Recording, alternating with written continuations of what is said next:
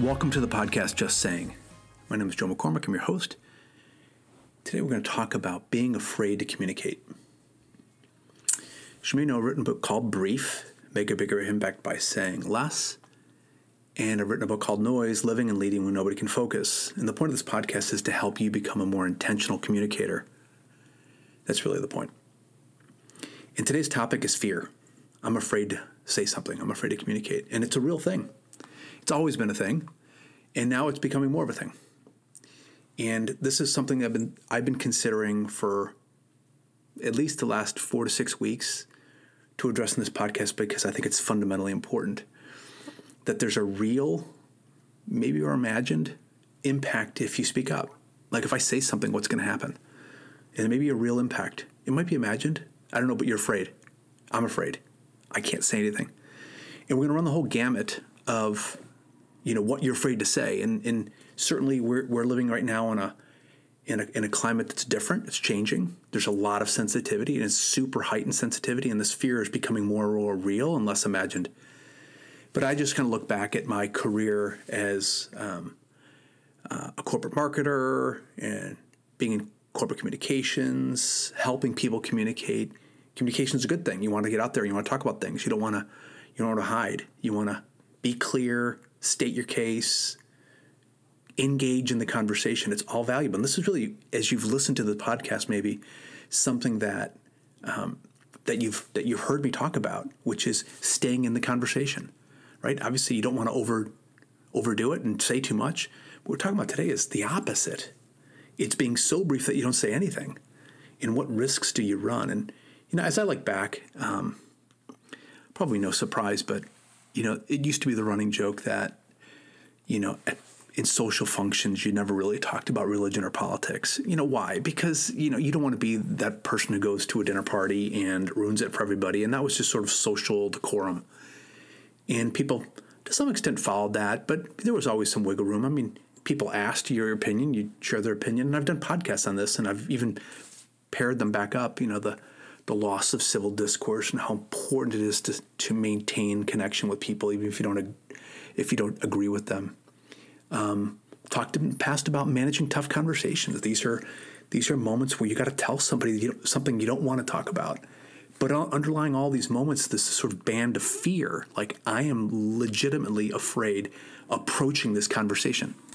So, what I want to do today is just give you some guidance about how to deal with this because again, um, our world is changing, and there are certain topics that demand certain answers. And if you get the answer wrong, there's reprisal. There is a definite reprisal. Um, we've I didn't know what this term meant a year ago, but now we live in a cancel culture where if you say something, you're you're done, one and done. Um, and there's a shaming um, that you need to, to to to fall in line and I'm not about that. I'm about freedom of speech. I'm about civil discourse, listening to each other, respecting each other's opinions, not force feeding people.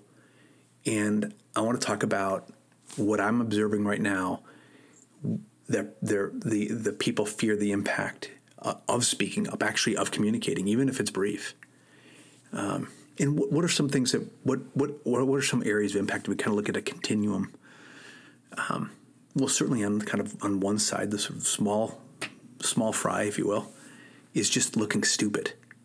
Um, I'm afraid of speaking up in a meeting or talking to my boss. I was reading an article recently about you know people that are afraid to share their opinions with their boss. They're, they do not want to look stupid. Who wants to look f- stupid in front of your your client or your boss or a senior leader. So the safest thing to do is to say nothing. Well, obviously that doesn't create healthy organizations because if your best and brightest are sitting around and nobody's saying anything because I'm afraid of looking dumb, um, you know that's a problem. So what's the risk and what's always there's a risk and what's the reward? Well, obviously the risk is you look stupid, but the reward is you look brilliant and your idea is needed. I need, you know, I did a podcast on this not that long ago about how to make a recommendation and you know, and a lot of the work that I do specifically with the military, their their command and control structures really require people to step uh, outside of their comfort zones and make recommendations, even if it transcends a couple levels of rank. It's super important to be able to make recommendations and and oh yeah you know, everybody afraid is afraid of looking stupid i mean one of the biggest motivators for me to do this podcast is to have you have a good idea an idea that you're really behind and have it not look stupid the idea might be great but you might explain it the wrong way and then you do look stupid. So part of it is in the presentation of it. It's like food. The calories are all good but if you just present it in the wrong way it looks like a mess. So a big reason for this podcast and why I want people to listen to it is you've got great ideas, you've got great insights, you got things that you deeply believe, you think you you you know you, you think they're important, you feel they're important, you really believe in it, you're all behind it, but you but you present it, you communicate it, it doesn't look doesn't look presentable. So I'm talking about that fear of, you know, when I get out there and I present it even in the best light, I still might look stupid. Um, there's another fear, which is just being off base um, being wrong. I have an opinion. I'm pretty strong about it. Um, a recommendation, a course of action, uh, an insight, something that we should be all be doing. And I look back and I'm like, you know what? I was wrong. Like I, I made that choice, and I'm looking at that going. I said to go this way versus that way, and it turns out that you know that way was the better way of going. And I, in hindsight, um, um, I don't want to make mistakes. So what ends up happening, and we've talked about this, is people get very cautious. Um, meetings are a, a, forum for people to be afraid um, because they don't want to be wrong or off base. So they're always, you know. And then there's some people that don't care. Um, I kind of look at it as like a a continuum. On one side, you've got you know people who are not afraid, who are just careless. You know. Then you got another extreme of that, people that are overly cautious right? So those are personally, I'm not afraid. I'll say whatever I want. That's you know, that's not good. And then people who are too cautious, they don't say anything. And then you have people that are really courageous, and then you have people that are coerced and are forced into saying certain things. I want to respect people's freedom here and in, in understanding the dimension of fear when it comes to speaking out. Um, another one, another area is just the fear of creating conflict. I, I don't want to upset people.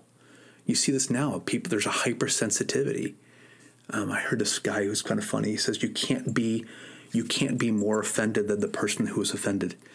And we're there's this I don't want to create conflict. You know, conflict is part of life, you know. If everybody was the same, we wouldn't have diversity of thought and opinion. So we've got there's going to be naturally speaking some conflict. You're not cr- trying to create conflict, but some conflict is going to be a byproduct. We have pain and suffering is part of life. You don't try to create pain and suffering for people, but it's, a, it's it happens in life, whether we like it or not. We can't be afraid of that. It's going to happen. You will you will um, create conflict. Conflict will happen with anybody who's trying to lead. Okay, you can't please everybody. You, fundament, another one is just fundamentally people just basically disagree with what you're saying wholeheartedly, 100%. Like you believe X, you say X, and I totally disagree you say it's 100 and I say it's 50 and I I'm holding fast to 50 and 100 is a wildly exaggerated position and I just disagree with it. It doesn't add up. I don't know how you got to that number and we are at at, at and I'm afraid because I don't want to create disagreement. I want to I want to be a team player. Okay? Kind of going down the list fear of reprisals. What will happen? What bad thing will happen if I in fact do speak up? Will I lose credibility? Will I lose position? Um, will I get demoted? One of the dimensions of fear that's real to people today is if I speak up and speak out what I believe and what I think and, and what I feel, will I lose my job? Will I lose my job? And you're starting to see this now that people will will speak and will get canned that's it. Like that's why they call it the cancel culture. You will get canceled. That is a real possibility. And so it's it's loss. It's loss. It's it's it's very real loss. It's not just nominal loss. I mean, a person loses their job is losing their job. And I look back to the a part of the world that I came from was corporate communications and giving counsel to senior business leaders man, I do not want to have that job these days. Talk about a dangerous place to be because you're you're you're you're talking to people and you're counseling leaders that are deathly afraid of what to say. They're super super afraid of what to say, and uh, in in in really voicing their opinion and, and their perspective, more importantly. It's not just wanton. So how do you how do you get around this fear? You can't. So here's just some considerations. One is some fear is good. So fear is good. Like I, I'm afraid of touching a fire because I might get burned. Right. So that's fear. So there's if you're if you're careless, like I'm not afraid, you know that that might not be good either. Some fear is good.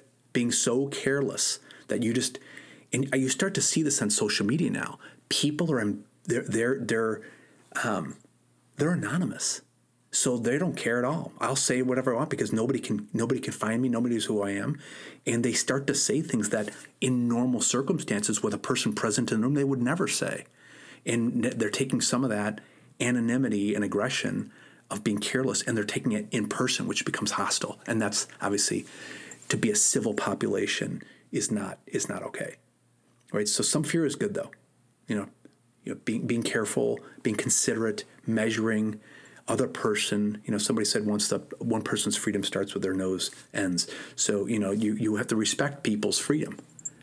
Okay? I think a second thing of just counseling us through this of this moment of fear and it affects me too is recognizing the fear and facing it like i have to fire somebody. I have to give my boss bad news.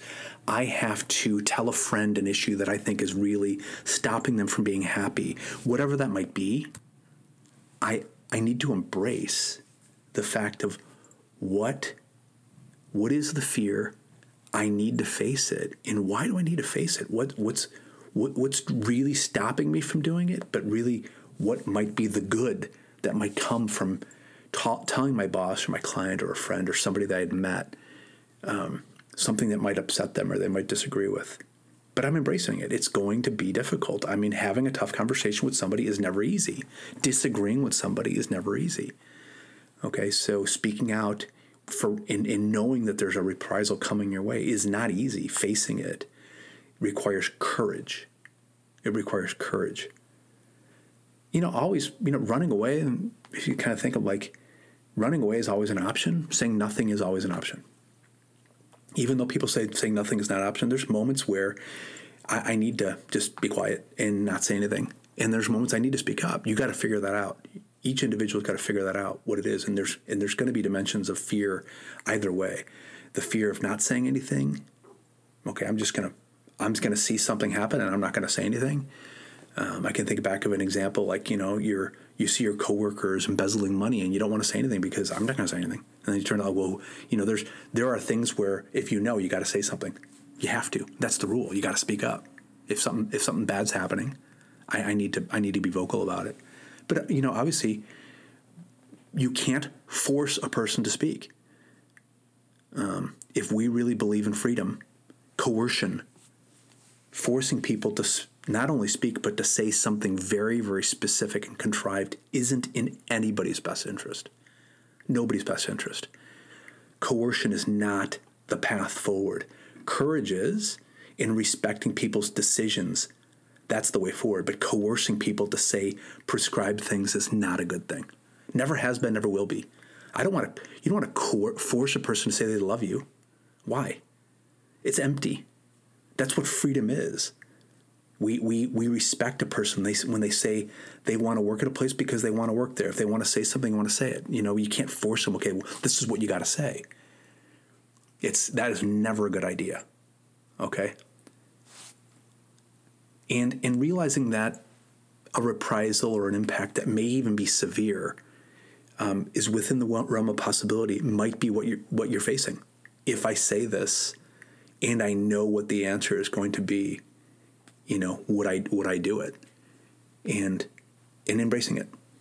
So, yep, the fear is real. Being afraid to communicate is a real thing and it's becoming more real. Embrace it. Embrace this fear. Overcoming it means preserving a fundamental right that's ours freedom of speech, which lately seems seriously at risk. Just saying.